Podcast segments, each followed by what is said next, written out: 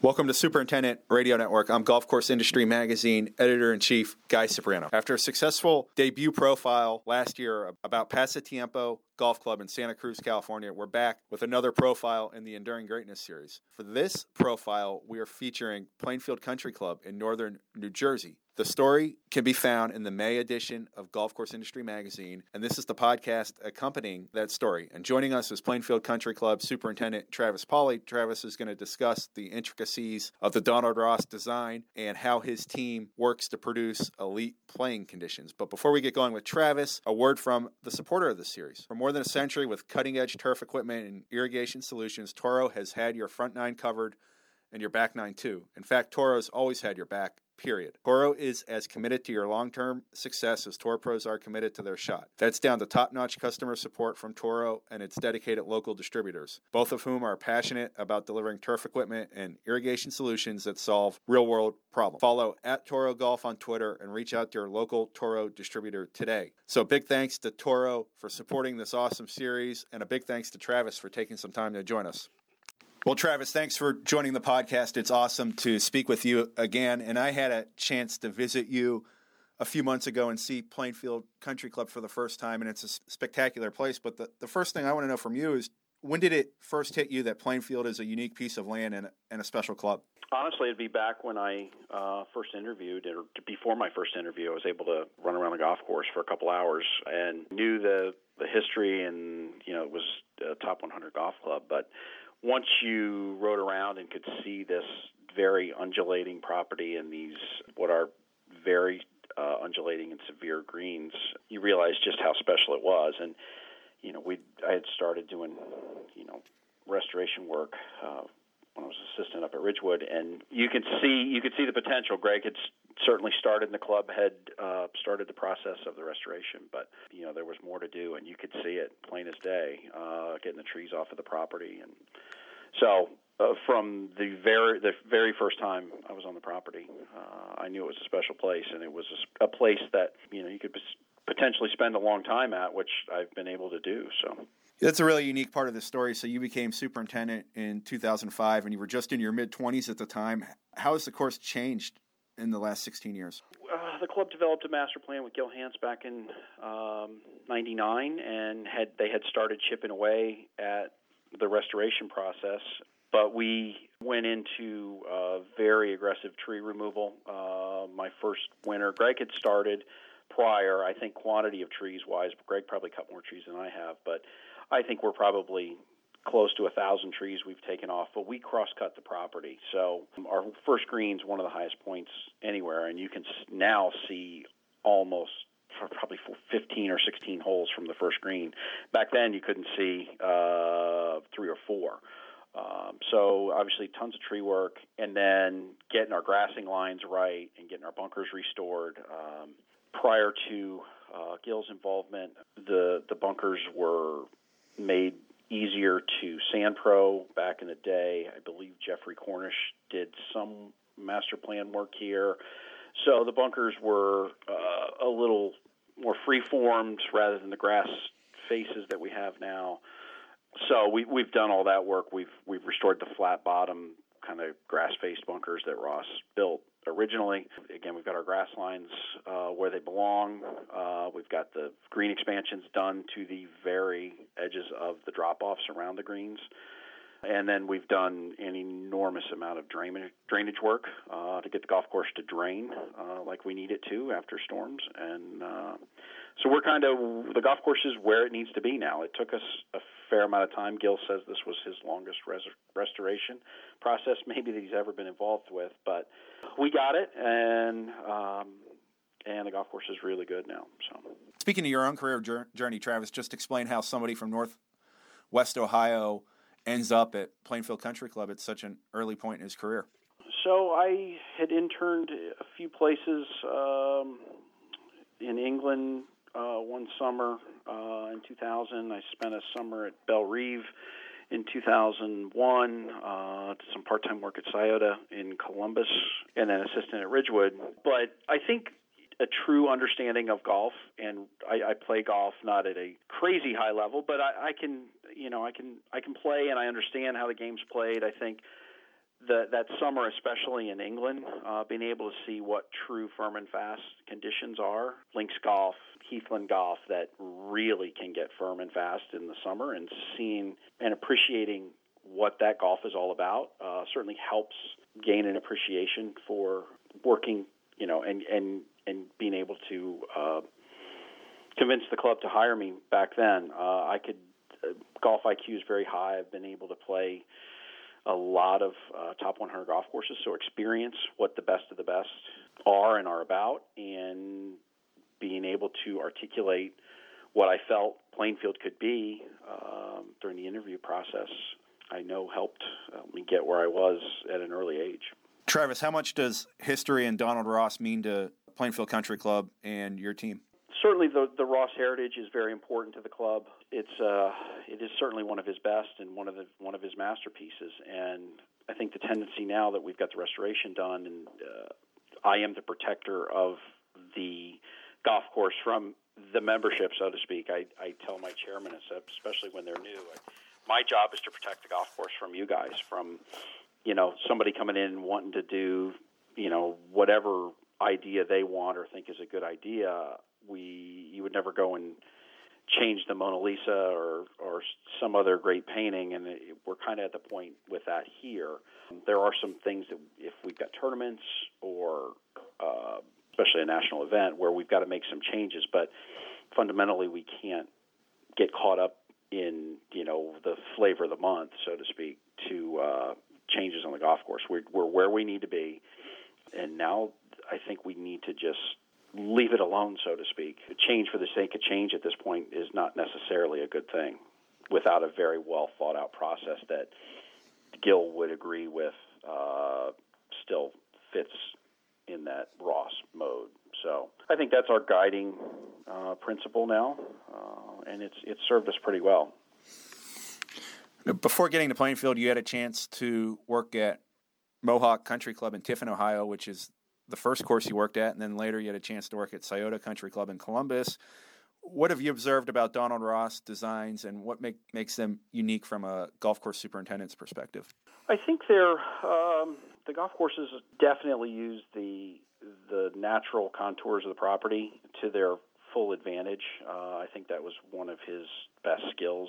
I've not had the opportunity to go to Seminole, but I know you know you've got the two ridges that he used on many of the holes. Uh, same thing here. We've got rolling topography that, if you look at the, an overhead of our club, that it it kind of looks like it just plays back and forth, but it doesn't at all. It never feels like that, even though the holes are kind of run parallel in the same direction many times. The golf course plays very differently, even though the holes run parallel with each other because of the terrain and, and him recognizing the and using the, the slopes and the rolling terrain. And, and I think that's the case at same thing at Mohawk. It's a very uh, a fairly undulating property as is Scioto, uh, and it uses those slopes and contours and to their absolute maximum ability without, you know, he didn't have the ability of of plowing this stuff under. He had to use it, you know, build a golf course on it. So I think that would, to me, that's probably the the most special thing about his his designs. Travis, what is it like maintaining some of those slopes and contours?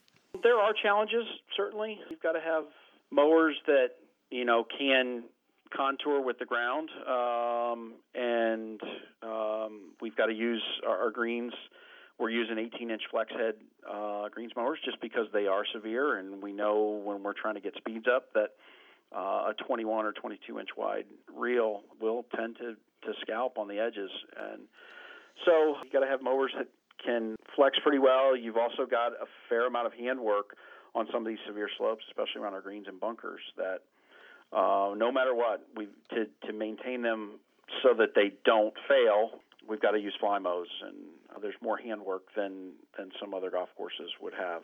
One of the things I find fascinating about the the Plainfield story is that you're just the third superintendent since 1951. It was Red Wender for 40 years, and then Greg James replaced him, and then you came along. Uh, Travis, how important is continuity to the club's success and your department's success? And your department also has some employees besides yourself who have been there for a decade or more. The continuity boils down to um, it's a really good place to work. Our now COO and director of golf, and I have said it almost since I got here that there, there's very few places that we would rather be working at. Are there bigger jobs, or, or is there the spotlight bigger in some spots? There's no question there is, but our membership is I think is probably as good uh, as any around. They're very good guys to work for. They they give us the resources to do our jobs and kind of get out of our way, and I think that's a big reason that we've got the continuity here that we do. Uh, if it wasn't a good place to work, people wouldn't stay around as long as they do. And that goes for my guys as well. I think we have now recognized uh, that we've got to potentially do things a little differently than we probably did when I was growing up as an assistant, uh, with working a lot of hours and and you know six seven days a week. Um, the the younger generation doesn't necessarily want to work like that anymore. And I think that's probably one of the reasons why we're having and struggling getting assistance is the quality of life uh, isn't great. So, you know, I think you got to make it a good good place to work, and and I'm fortunate my bosses give me the flexibility to to make it good on my guys too. So they've given us the resources uh, with labor and equipment to make our job as quote unquote easy as it is it can be, and uh, so that we get people time off and uh, time with their families. And but I think it all boils down to being a good place to work. Travis, is the challenge the same as it was 15 years ago for you, or has that challenge evolved and changed over the years? It's changed uh, just because I think um, with the the golf course behaves much differently than it did uh, 15 years ago. It drains much much better than it used to. So we're not worried about after a rainstorm getting water off the golf course. We basically never, almost never have to pump water out of here. So where that was something before, we'd be worried about after a storm or are we going to get the water out, uh, for instance. We've also taken care of nearly every agronomic tree that's causing issues on our, especially the putting greens. So that you know, we've got a, as good a system as we're going to have without a wholesale uh, rebuild like some of the big clubs are doing, you know, in the last couple of years. But um, I, I think, you know, from a we've done the drill and fill and the XGD and the greens and all the other drainage and cut the trees down. Uh, we've got a golf course that is uh, it, it, we've put uh, as much in our favor as we possibly can, uh, and even build in you know build a a, a drainage system that uh, we can handle, you know, some um, adverse events, um, and, and the results still are are in our favor. We were talking a little off the air about how dry the start of the spring was. Uh, Travis, when you get the right weather, how, how, do you want the golf course to play? How does Plainfield Country Club play for the members? Well, we certainly want it to be firm and fast. We've got, you know, many of our greens are are very open in the front, uh, but the, the approaches and things were were contoured and shaped uh, even back in the day to to reward playing golf on the ground. But golf was certainly back in the teens when the golf course was built uh, was played very differently, and it was played along the ground mm, a lot more so than we do now with the aerial game that uh, most people play. But keeping the golf course firm and fast is uh, is very important. You can see it, and that's when this place plays the best. And that's when Ross's genius comes out of the you know these contours that. Uh, while the fairways are pretty wide, they don't effectively play very wide when it gets firm because the balls are, are going to roll out, or you know you need to to work a ball back into a slope to keep it in the fairway or keep it out of a bunker. Um, even though the fairway might be 40, 45 wide, far yards wide, it it plays effectively much narrower. So it it's very important that it is firm and fast. And the golf course, as I said, as as you mentioned, is it's been dry up until last weekend, playing like Ross intended. But you know, a ground game also get bring allows our older players and our ladies players that can't hit the ball up in the air an ability to get around here and still play golf. If you have to hit a ball up in the air every single time to hold a green, it, it becomes very difficult as you uh, get older, or if you can't do that, don't have that ability. So it's keeping it bouncy is just as important, I think, for the those players as it is for our best players.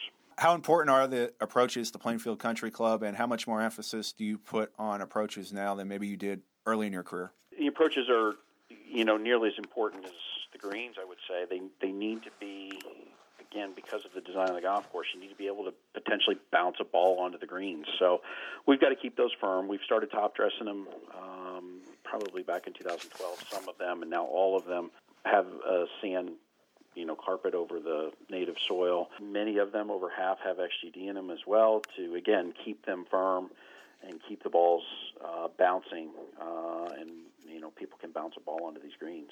So uh, it's it's very important uh, for the way the golf course plays. What type of equipment does it take to get the golf course to play like that, and how important is it having having the right tools? We're very fortunate that, again, as I mentioned earlier, the club gives us the tools, uh, so to speak, to do the job. So we've got a lot of equipment. You know, going into COVID last year, I think we've got 11 triplexes, something like that, on the property. And historically, uh, we've been triplex and fairways for you know over 25 years. Uh, I know Greg started sometime in the mid 90s, and we had continued up until last year. But we've also got some bigger mowers that we've got a fair amount of bent grass that can get puffy on us with triplexes in the middle of the summer that we've got the ability to cut a little more aggressively with. So we've got some bigger mowers. Again, we with all those triplexes last year and the shortages with COVID, we were able to convert a few of them to uh, greens mowers. So we have that ability to ride mow greens on weekends, for instance, and again, giving staff some time off that we didn't do a great job probably with uh, prior to COVID. That I'm, it's very important now. So we've got a, a big equipment fleet, admittedly, uh, but it enables us to make decisions and set the equipment up to keep the golf course really good, depending on what's going on. If it's wet, if it's dry, if it's if it's stressful out there, we we can make adjustments and keep going.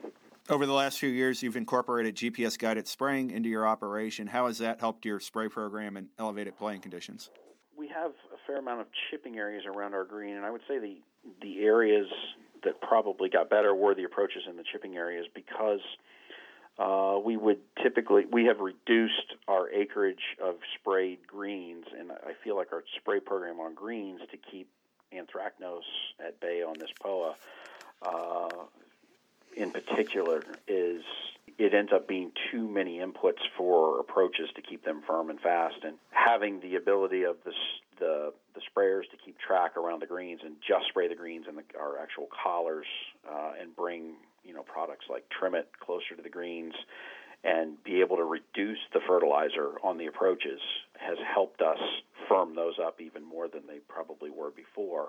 So it's been great for that. It's been great. Any metric we you can measure by the GPS has helped us from an environmental standpoint using less product, from a fiscal standpoint using less product, from an accuracy standpoint. Um, any metric you want to measure it by, it's helped us out. Was the technology intimidating to implement, and if so, how did you and your staff overcome that initial trepidation with it? It really wasn't. We do again spray things differently, but we knew, um, you know, once we got the golf course mapped and how we wanted to spray it in an ideal world, we set ourselves up that way. And you know, you just every sprayer is a little different, and every piece of equipment's a little different, and you learn the the pluses and minuses uh, of every system, and we've got it figured out, and and really love the sprayers, and I everyone says they would never by choice go back to spraying the old way. It, it's been such a positive experience for everybody that uh, I just can't ever see us going back at Plainfield to spraying with non GPS controlled sprayers. You're about ready to enter the event season. What's a successful summer in your mind, your market, and with your club and with your team?